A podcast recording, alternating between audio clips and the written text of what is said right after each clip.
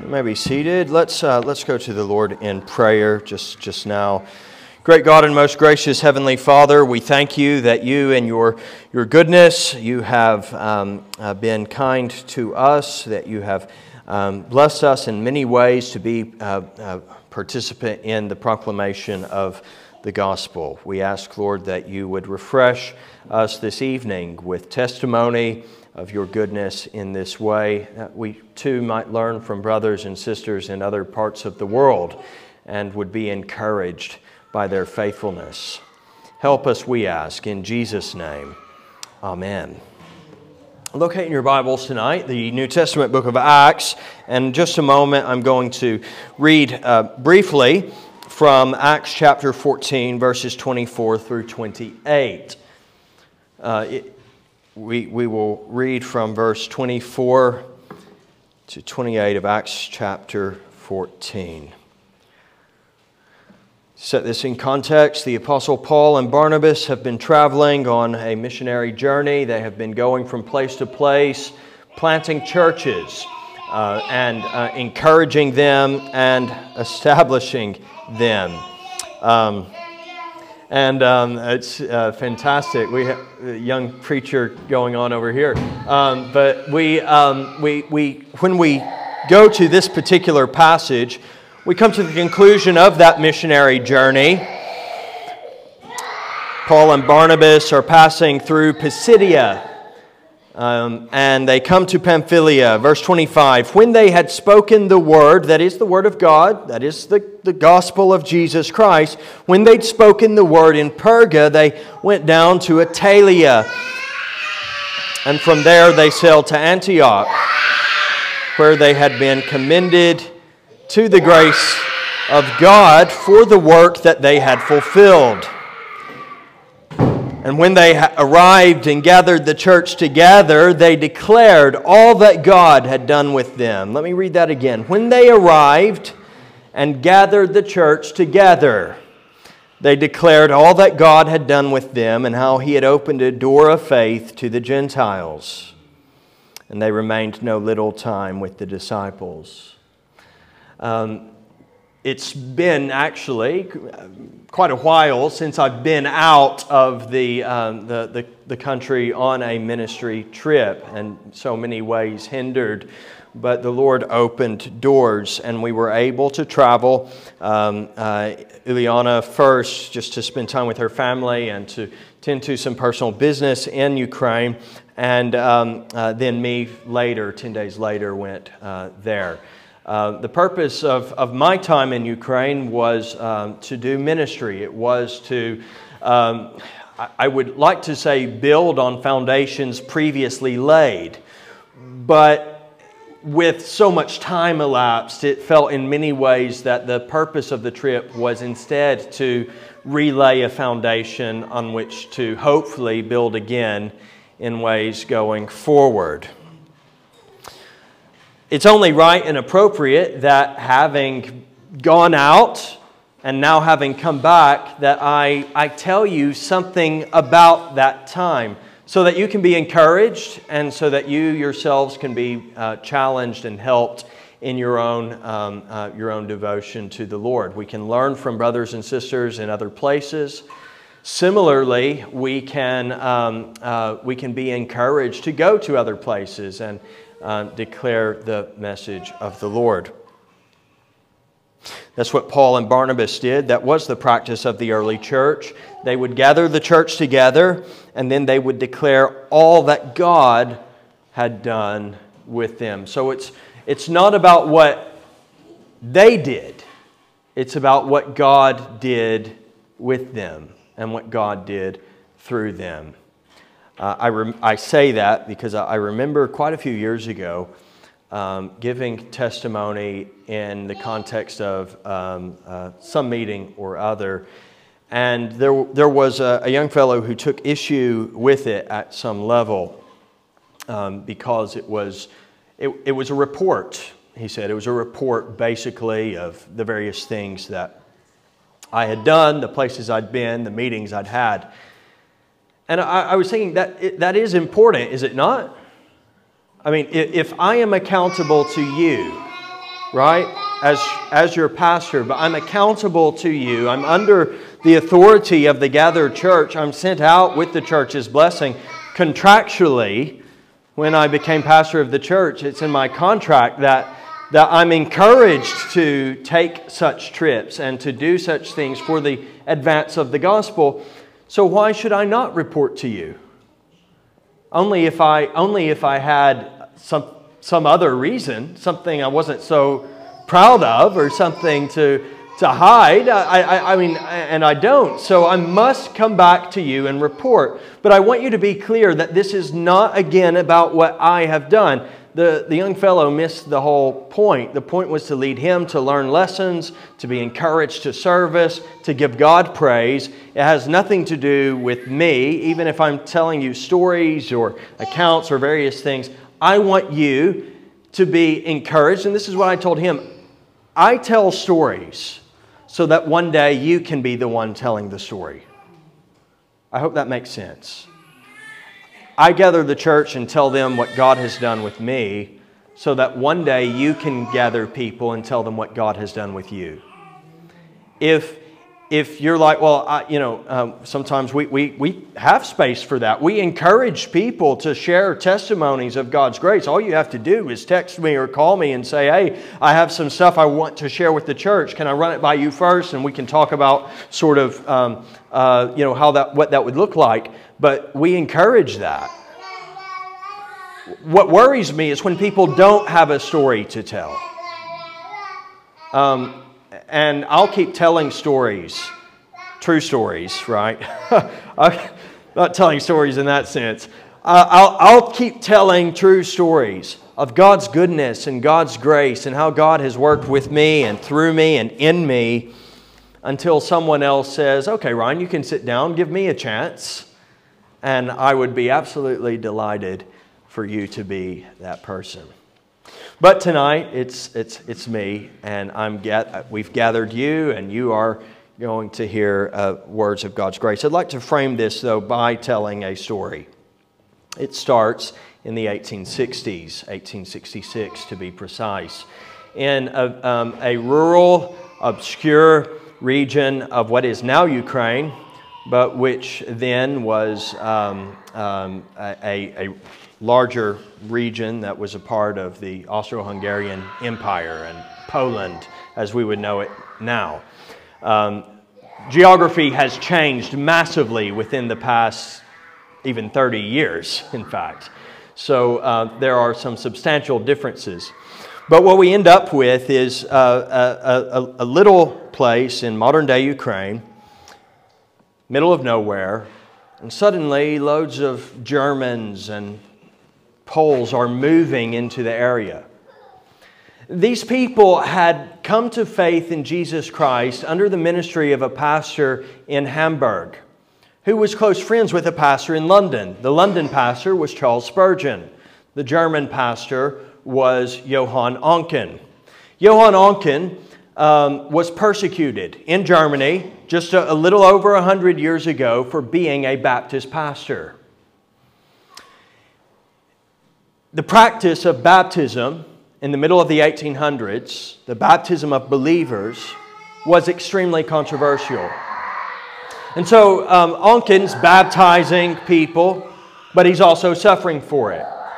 They're marginalized, they're pushed out, they feel very defeated. It was only when a great fire tore through the city of Hamburg that they gained some credibility because their church was filled with working class Germans with practical skills to rebuild the city. And the church, in many ways, led the effort to rebuild their community in the wake of that fire.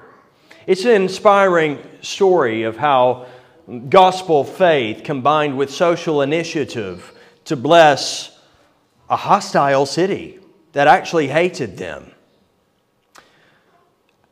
they began to train and to equip people from all across Europe to go out and do evangelism, to take gospel literature with them, to start churches where there were none. And among those that were, uh, were gathered was a group of 25 or so men who were brought from all across Eastern and Central Europe to Hamburg to study. Just for a few months, 25 men studying under the leadership of this church with a view always not to staying and serving that church, but to being sent out to serve elsewhere. One man in that number went back to Ukraine and began uh, teaching a group that had already begun in a house. He began to baptize. A church was constituted. And the next thing you know, they've outgrown their building three times within the space of just a few years. The building that stands there now is um, a, a, early 20th century construction. Uh, was not that long ago that they celebrated 100 years. When you think about it, next year we'll, we will have to find some way of marking 100 years of this building. I don't know if you've noticed, but outside it says 1922. Um, so 100 years of gospel witness in these four walls. But in that, that structure, they this massive building, much larger than ours, beautiful, very definitely not Ukrainian architecture, German architecture. And they continue to grow. They continue to evangelize. It was a rural community, it always has been, but they have had thousands and thousands of people who have been members of that church. So sometimes people look even at our own society and they see rural communities or, or little places and they're like, oh, we, you know, nothing can happen there. I walked up to this building and it's surrounded by wheat fields, and it always has been. But there's houses that way and that way, and settlements there and over there, and people would gather. Thousands of people heard the gospel in that building, not over the past century, but really just over those first few years in which they grew and they grew and then they went. They sent people out. They planted churches in other parts of the region and they continued to grow and to expand. Then the Russian Revolution came uh, just before 1920. And you have a period of time in which the, the newly formed um, USSR was pursuing a policy uh, that if you, were, if you want to research it later, you can um, Google Marxist Leninist uh, anti religion policy.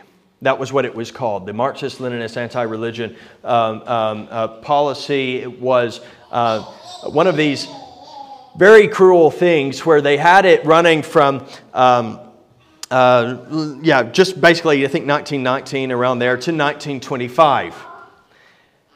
And just when they, sh- uh, or 1927 rather, just when things were supposed to get better, when the policy came to an end, they renewed it. So the next round was eh, exactly the same year as the first round ended, and it continued to 1935. They brutally oppressed the Christians of the um, uh, Soviet Union. They were not allowed to gather. They were not allowed to evangelize. They were not allowed to meet. They were not allowed to uh, have Sunday schools. They were not allowed to bring their children to church. They were not allowed to, to interact um, with other people about spiritual things at at any level. And then finally, they began to tell the churches, you have to close. You have to stop meeting. And in a place as rural as this town in Zhytomyr Oblast in um, uh, northwestern Ukraine, just a few kilometers south of the border with Belarus, the, um, you, you have a place that can hide a bit longer, maybe.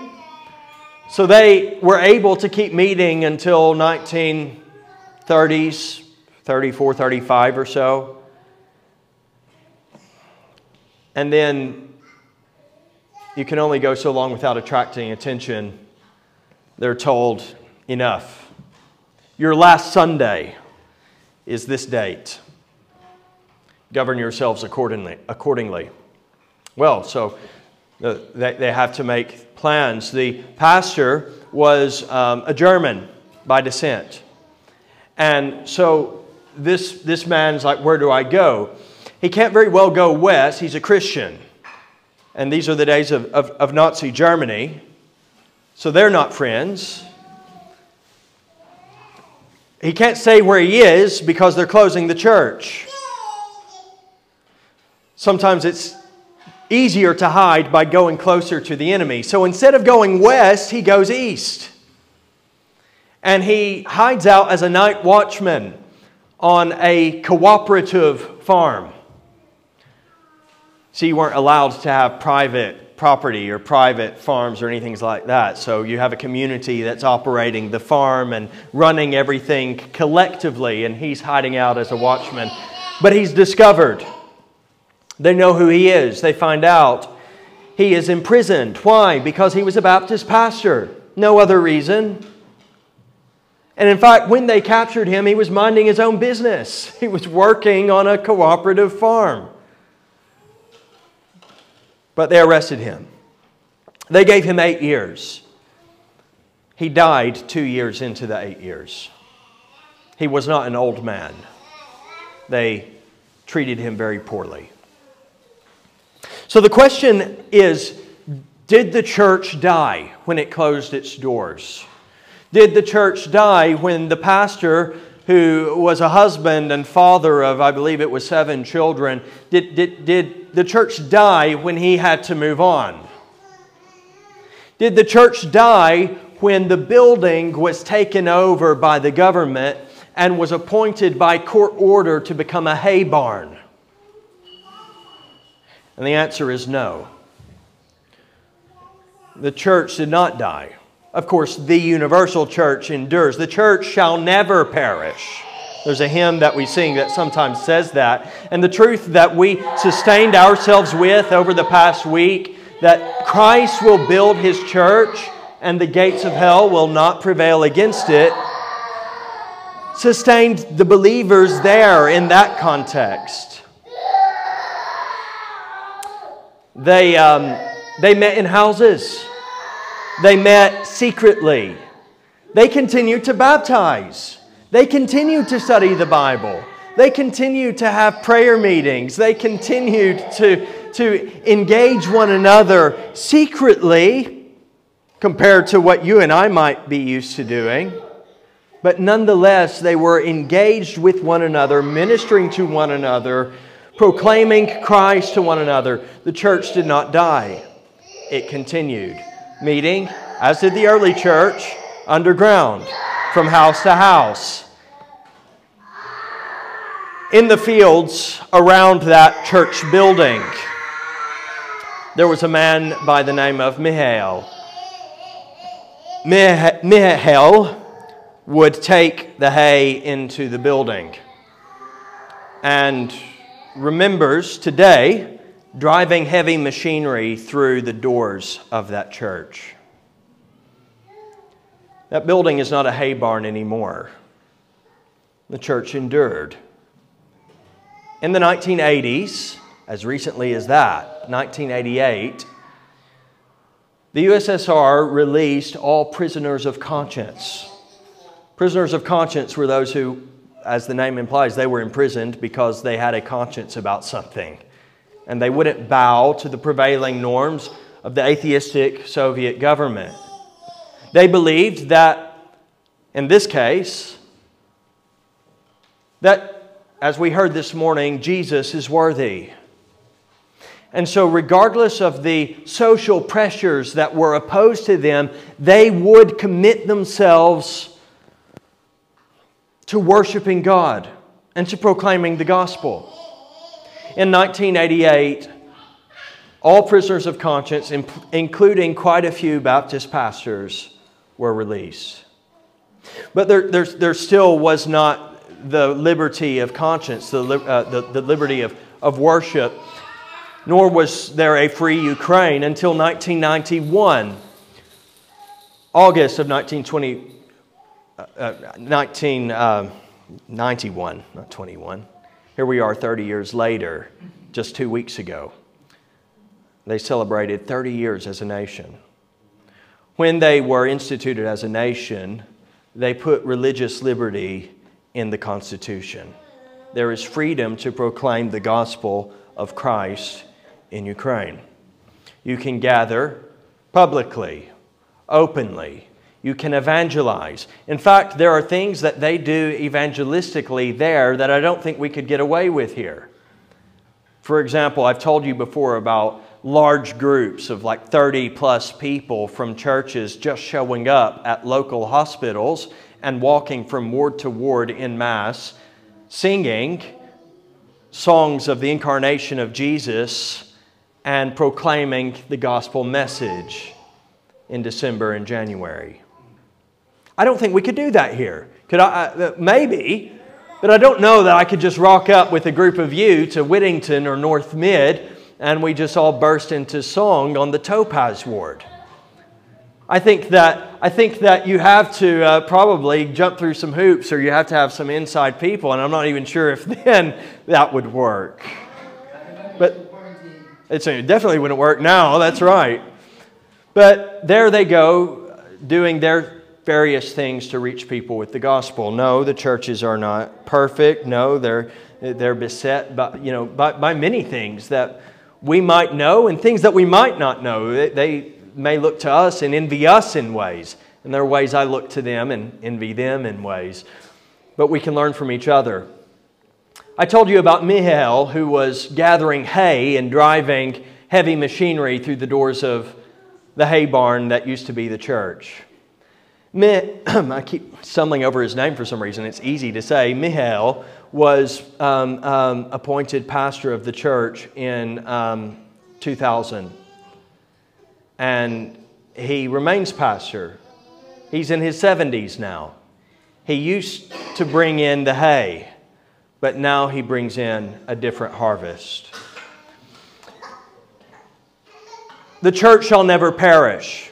Why? Because Jesus Christ will build his church, and the gates of hell will not prevail against it. There are things that we have perhaps seen and experienced uh, that give us cause for concern over the past year and a half or two, or even before that. Various precedents that are set, various attitudes and actions that are taken, just even at an individual level, that perhaps I've heard from some of you make you uncomfortable to be open about your Christian faith in certain environments. I see people nodding your heads because I think that's been your, your experience at some level. The church shall never perish. Jesus Christ will build the church. But the question we always have to ask is are we the church? And what I was saying this morning, what would you do in those situations when the doors are closed and they say you can't come back, your building is now office space, flats. You know, we have a housing crisis, so it'd probably be flats, wouldn't it? Um, you, can't, you can't be here anymore. And it's, it's not simply a matter of, okay, we, we really need to get on top of this. Here's you another property that you can meet in locally that can be yours, or we'll build you another space. We just need this. Because those type things happen and have happened to brothers and sisters across our own city, and that happens. But the, to say, no, you cannot worship the Lord together anymore. What would you do? What would we do? Would we close the doors? We could close the doors. It'd be sad, it'd be heartbreaking. But our faith is not married to this building. Would we gather from house to house? They say the, the Englishman's home is his castle, and I, I don't know, you know, um, uh, you know exactly if, if that is true, but I think a lot of people are a bit sensitive about having people into their homes. I think they're, they're confusing entertainment with hospitality, and so they think they have to have a really nice, plush place to have people over, and they're afraid of judgments being passed on, you know, oh, the wallpaper is peeling here, or there's a crack here, or, you know, maybe things could be a bit tidier. But hospitality is to say, come round, sit on our overstuffed settee sing with us, pray with us, read the scriptures with us. and we'll have a simple meal, whatever we were planning on having today, tonight. Could be proper food, it could be beans on toast, it could be a tin of soup. It's Christian hospitality. Come round. Let's in love serve one another. So, as I think about that story and as I think about the endurance of that church in a very difficult environment, in a, uh, in, in, facing all manner of hostility over its 150 years of existence, I, I take hope. I take hope not only for our own situation, I take hope for others that we serve in Ukraine who are still suffering great hardship in their own ministry context. For over a year and a half now, we have supported Vadim Kachinsky in Sushki, Ukraine. And although there is um, religious liberty constitutionally, it is not as straightforward in that particular world nation building system. You see, here we might face pressures, right? Being who we are in Christ. But there are charities that are set up to represent us who might help us with finance. There are institutions and organizations that will fight for Christians through the court system and advise them. And we've seen time and time again bad court, not, yeah, even bad court decisions that have been reversed, but bad decisions in the workplace or in various environments reversed police overreach, um, uh, reverse, people compensated even. You don't have those type setups in Ukraine. Similarly, we, we have um, within our uh, system means of appeal and means of, of going and um, directly addressing this with accountable government authorities who can assist us. Even if they don't agree with us, they have the job to defend our right. There, certain religious personalities can make coercive decisions that block out people of our faith and practice from meeting, from gathering, from worshiping, from doing evangelism, from even doing charitable work.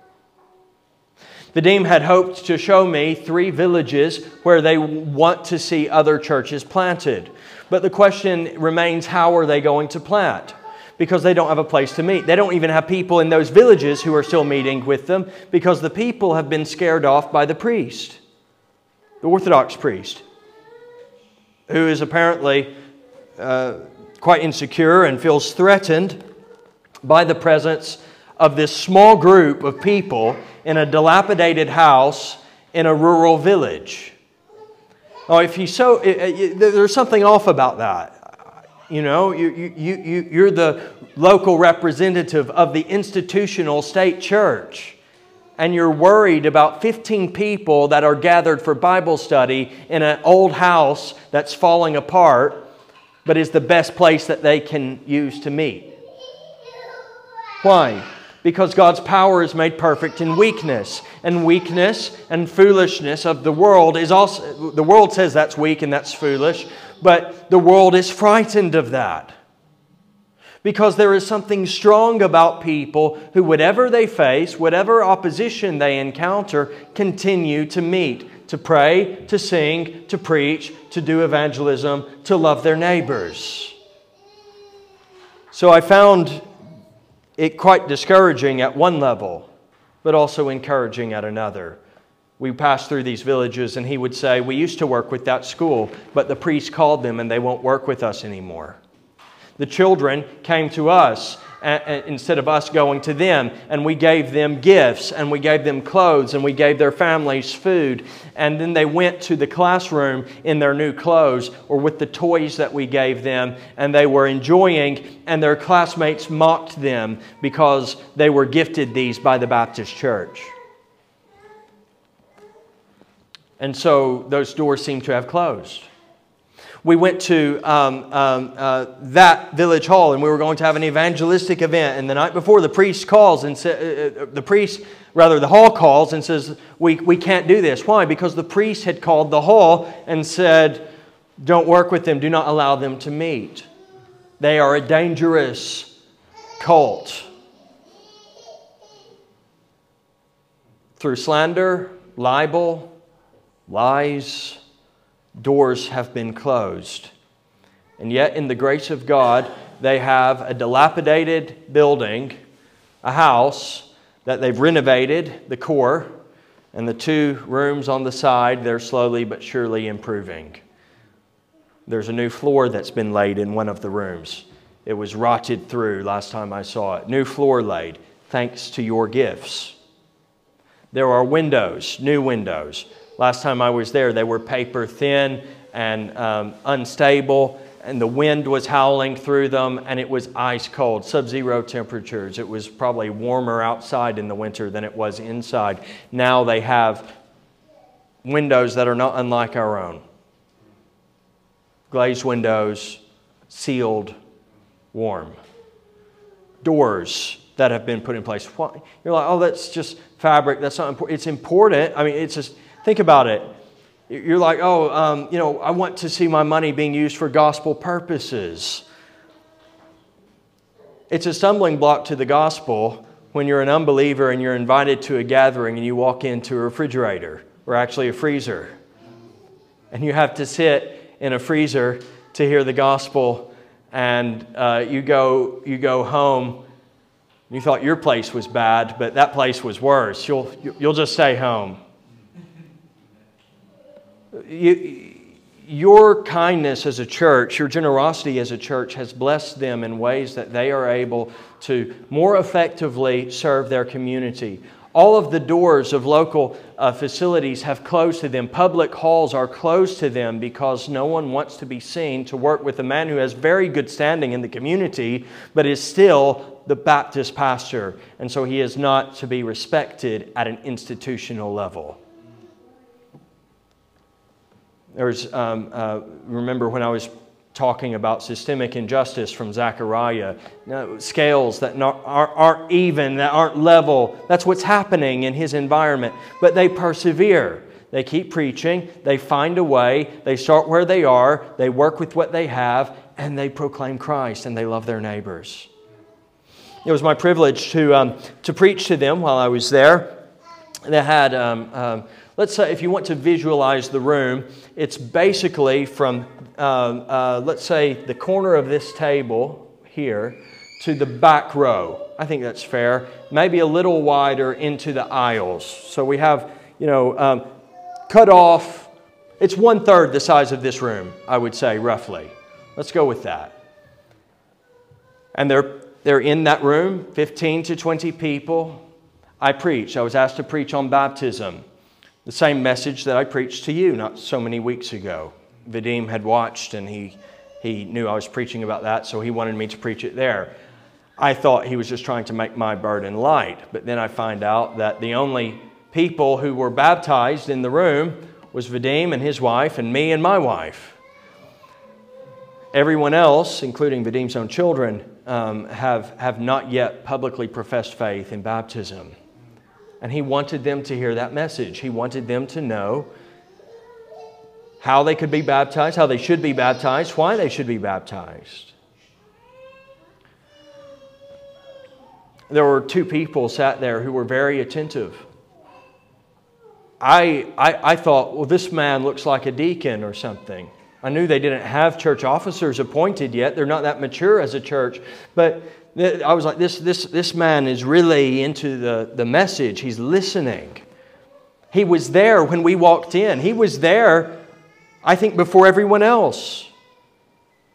I later found out that that man's not even professing to be a Christian yet. That's Vadim's father, and the woman is Vadim's mother. And they only started attending the church in January of this year. But God is working in them because after, well, in, in, into sort of late middle age, after years of there being some distance spiritually between them and their son, they're coming to sit under the ministry of the gospel uh, from their son. God is drawing them to Himself. On the front row, there were children. They were um, attentive throughout. They sat and listened.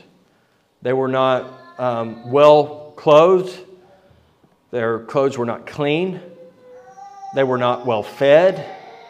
They looked very, very thin. They are children of alcoholics. Their parents were not in the service. They were there because Vadim and his wife have loved them and cared for them, given them clothes, given them food, tried to help them. In the middle, there was a row of other women, grown women. These women are adults, but Vadim and his wife have known them since they were teenagers, since they were minors, and they cared for them then. Now these women are grown up. Now they're married or getting married. They keep coming back because they remember when they were children and they were loved and cared for. So sometimes, sometimes when we do mission, sometimes when we do ministry, sometimes when we are supporting church planting work or we're, we're looking at the people that we support, I know there are, there are churches that their approach is to talk about numbers. How many are attending? And I'm sorry, but, but 15 normally is not a number that's taken seriously.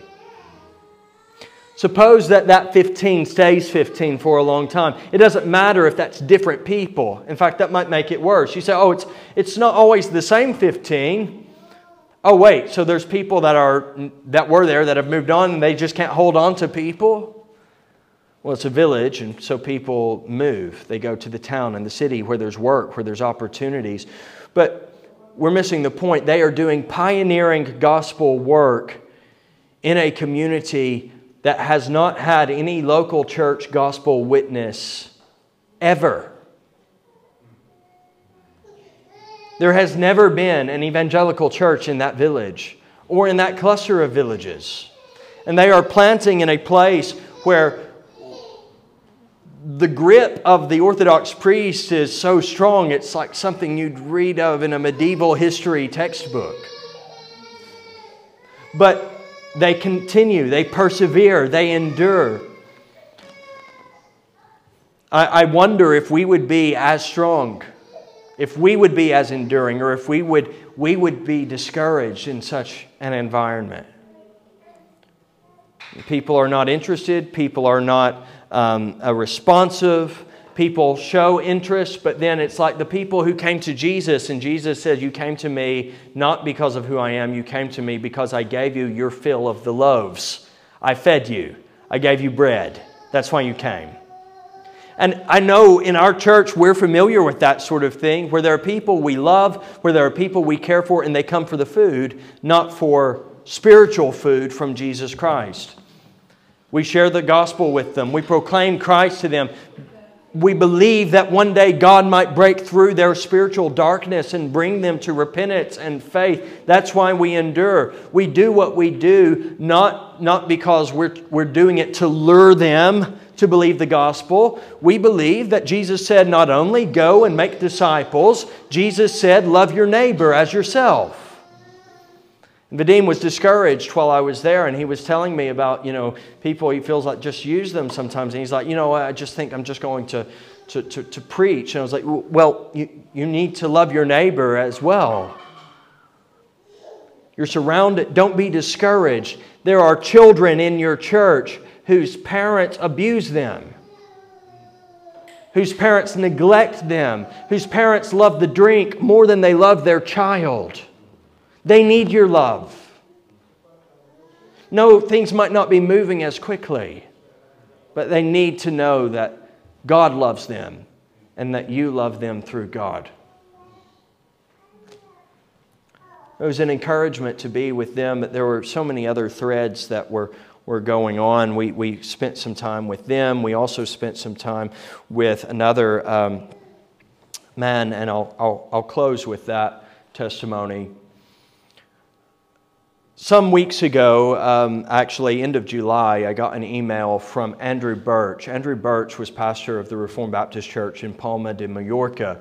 I've known um, Andrew for quite a few years, and uh, Andrew recently moved from Palma to, uh, back to the UK.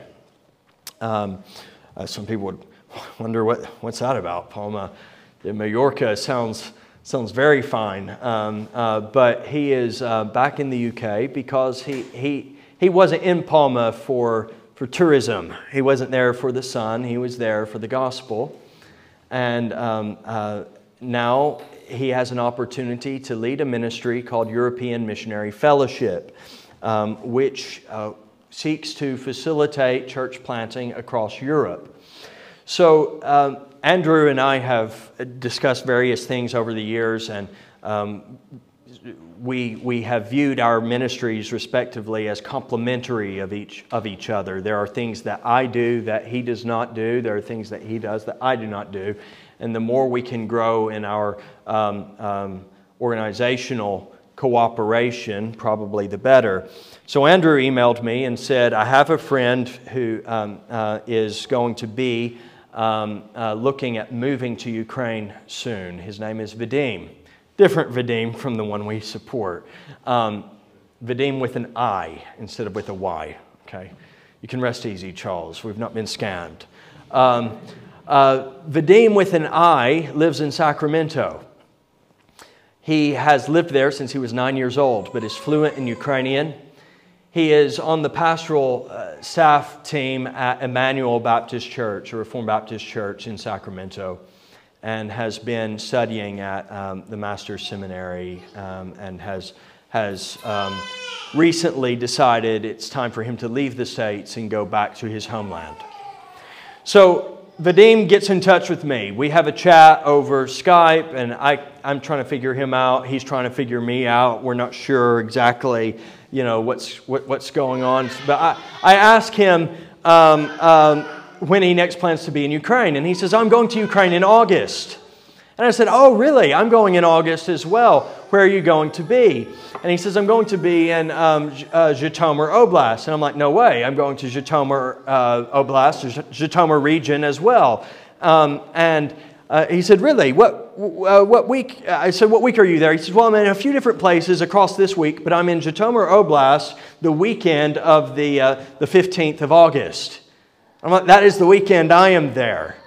So we had to meet. Uh, it just seems like God's pulled something together. And um, uh, this guy from Sacramento happens to be in the same place as me at the same time, and that wasn't planned by us. Uh, we had to chase that, see what's happening, right? So, so um, I. Um, uh, I asked him who he's going to be with, and he, he said there's a man in a place called Chernihiv. His name is Anatoly, um, not my father in law. Um, uh, I've not been scammed by my father-in-law. It's, you know, it's a different Anatoly, a different region. It's a very popular name. Uh, Anatoly is, um, uh, is a pastor and church planter in uh, the region. And he has the same confession of faith and the same beliefs that we do. And I'm like, well, Vadim should know him, but he doesn't. And so I need to introduce them. So I'm like, Vadim, if you come down with Yana, your wife, and we can introduce you to, to Anatoly and his wife, and, and um, Vadim with an I from the States, and uh, us will be there, and we'll, we'll just meet and we'll see what God might do. We sat at the table, and Anatoly and his wife had provided some very nice food, and um, we were talking. We were getting to know each other. Um, Vadim shared his testimony and talked about his work. Anatoly shared his testimony and talked about his work. Anatoly then said that how all of this began for him. In um, 2004, a, a group of Americans came over and began running programs, uh, training programs. He couldn't remember where they were from, it was some obscure place. And, you know, he, he, he didn't remember their names off the top of his head. They were not well known people. They weren't from a famous organization. They were just people who had a heart to equip church planters and pastors for ministry in indigenous environments. The more he talked, the more it just sounded familiar. The content of the teaching, the type people who were teaching, the place they came from. I said, Do you remember where they were from? And he said, No. I, I, I said, Okay, because I, I, I, knew some people from Arkansas that used to come up. And he said, Oh, some of them were from Arkansas, some of them were from Arkansas. Okay. Um, do you remember the name of the organization? Not really, but International Church Planters, I think. In the 90s, my dad was president of International Church Planters, ICP. He facilitated the move of that ministry from its headquarters in Memphis to our rural local church in uh, Arkansas and anchored that ministry to our local church. The church where I grew up, the church that really, in so many ways, formed me. There's a flag of Ukraine in the church, actually.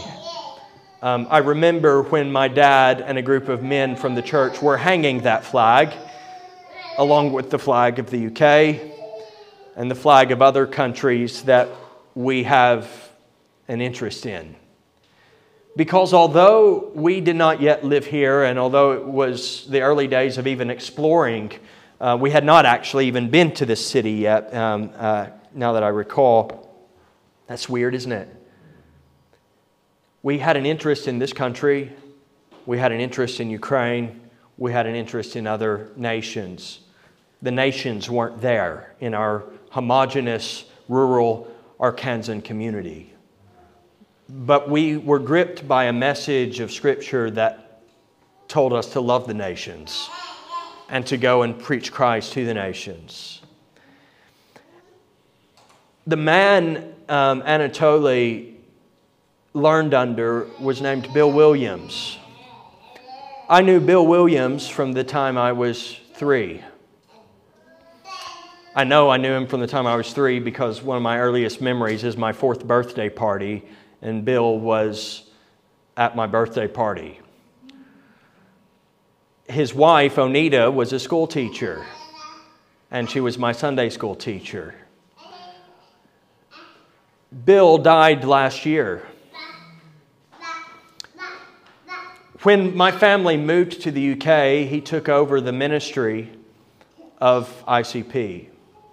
My father had tried many times to go to Ukraine. He had links in Belarus. He had been many times in Belarus. In fact, had he not gone to Belarus, it's very probable that we never would have ended up here because it was while he was in Belarus that he was convicted to uproot our family to a place where we had greater access to the nations. He never made it, but his successor did. And trained this man, and through no planning of my own, I sat in that man's church and heard him telling a story that just sounded very familiar. And we saw how our paths had crossed. Do you remember in, um, at, at, New Year's, I was talking about um, life, the tapestry of life, New Year's Eve? And I was talking about Esther and how it seems like a mess, and there's all of these threads, and they don't seem to make sense, and they don't seem to connect. But when you turn it over, you see the way God has woven the threads of our life together in ways that we could never have imagined to create a beautiful picture. I don't know what's going to happen. But one thing I know is the church will never perish. And Jesus will build his church. He'll build it here, he will build it elsewhere. He will continue to raise you up and equip you to go. There may come a time when you go and not me. I would love that. I know Vadim would love that. He'll put you to work. You're like, oh, I can't speak Ukrainian oh, it's too much for someone to translate for me. Oh, you don't have to speak Ukrainian to, um, uh, to do building maintenance, uh, to repair a dilapidated house, to make it more worship worthy, as it were. In fact, uh, you know, your, your presence in the village may be something that gets people's attention. I wonder what's going on there. People from around the world come and support them. What's, God is at work, God is doing something. Indeed, He is. When Paul and Barnabas came back from their journeys, they gathered the church together and they declared all that God had done with them. Now, that must have been a long meeting because I, I, I was not gone but a week. And I have not declared all that God did with me on that trip. But I've told you a few things that I hope encourage you and um, give you a bit of a picture. Ukraine is a very troubled nation. It's troubled politically. While I, I was there, we heard this incessant roaring from our accommodations, and I walked out, and all down the road, tanks trembling, trembling down the main road, coming from or headed to war in the east. People are, are worried. What's going to happen? Is Russia going to invade fully, full scale? Is, you know, are our American allies any good for anything anymore? Or will they dump us like they've dumped others? All sorts of chaos, corruption. They're not only politically troubled, they're spiritually troubled. And yet, there are places where the gospel is being proclaimed faithfully. Hardworking pastors, some of them, like, like Vadim, who work he drives an ambulance now, and his wife runs a small farm, and they serve their community and the church. Another pastor of a church where I preach, Valentin, he, he's a builder. We had tea in his house, and um, his house on the ground floor is a shop, a building shop. It's like, you know, um, B&Q, but at a local, you know, mom and pop level.